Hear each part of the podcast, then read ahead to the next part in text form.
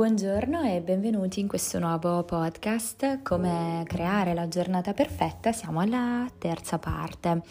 Allora, eh, molto importante il focus mentale. Tony eh, Robbins è un famosissimo coach, scrive domande di qualità producono una vita di qualità. Quindi il focus mentale va a definire eh, ciò su cui focalizziamo la nostra attenzione mh, mm, e per migliorarne la qualità possiamo utilizzare tre cose, mh, mm, ovvero eh, il diario dei buoni motivi quindi eh, c'è dei buoni momenti, quindi eh, un diario che è focalizzato sui momenti migliori della giornata può andare a migliorare la qualità della nostra vita. Questo non lo dico io, ma eh, Martin Seligman, che è il padre della psicologia positiva, e a confermarlo poi sono stati Bill Barnett e Dev Evans, che sono degli insegnanti di Stanford che hanno creato il Life Design, che è un metodo, un corso eh, per progettare una vita di successo. Eh, poi abbiamo le domande della sera, quindi mh, mm, queste sono molto semplici per chiudere la giornata e agevolano la eh, rielaborazione dei, dei ricordi notturni la creazione di un mindset orientato a un sano ottimismo.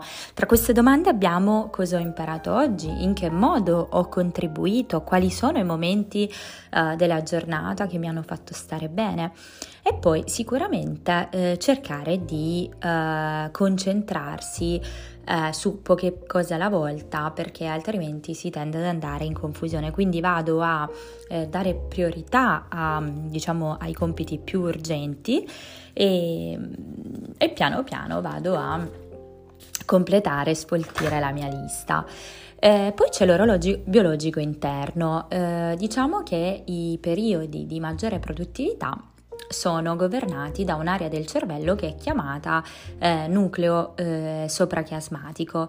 Eh, la sua attività la possiamo eh, schematizzare proprio in otto fasce orarie. Allora, dalle 6 alle 9 è la fase del risveglio, quindi qui la melatonina non viene più prodotta, ma aumenta il cortisolo, eh, che è l'ormone dello stress, che in giuste dosi mh, mm, ci dà forza ed energia proprio per affrontare la giornata. Dalle 9 a mezzogiorno eh, le capacità cognitive, la memoria a breve termine, mm, la memoria di lavoro raggiungono proprio il picco e quindi dovremmo sfruttare questa questa fase della giornata proprio per eh, concentrarci eh, sulle attività eh, diciamo ad alta priorità e che richiedono una grande concentrazione.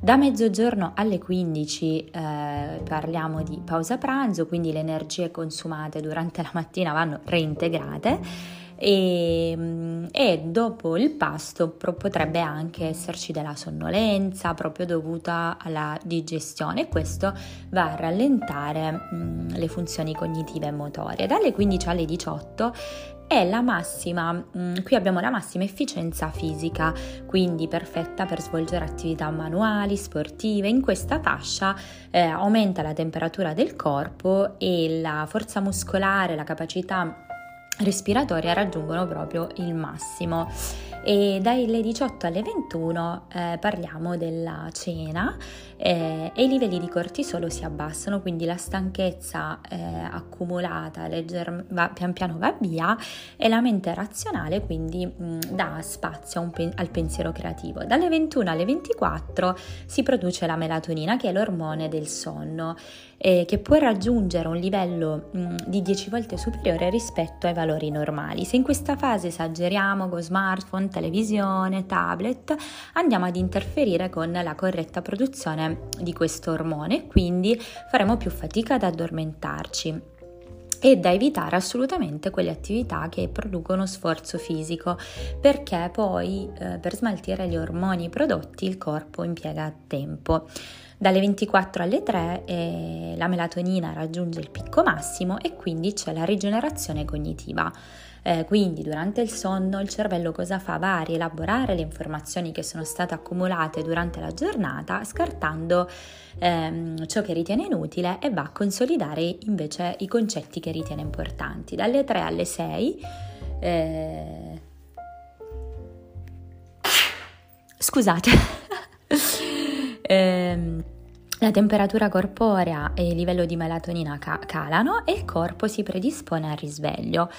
Eh, ovviamente questo è un, uno standard biologico perché eh, c'è anche chi non ha questo cronotipo standard, eh, ma mh, mm, viene chiamato ad esempio allodola, il cronotipo gufo, quindi diciamo un ritmo sonno-veglia diverso.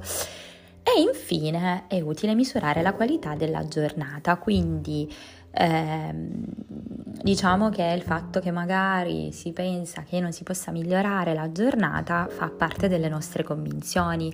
Mm, ad esempio Galileo Galilei suggeriva proprio di misurare ciò che è misurabile e rendere misurabile ciò che non lo è. Quindi per rendere mm, misurabile le attività della nostra giornata ehm, si può assegnare ad ogni attività pianificata un valore indicativo eh, in base alla sua importanza e all'unità di misura.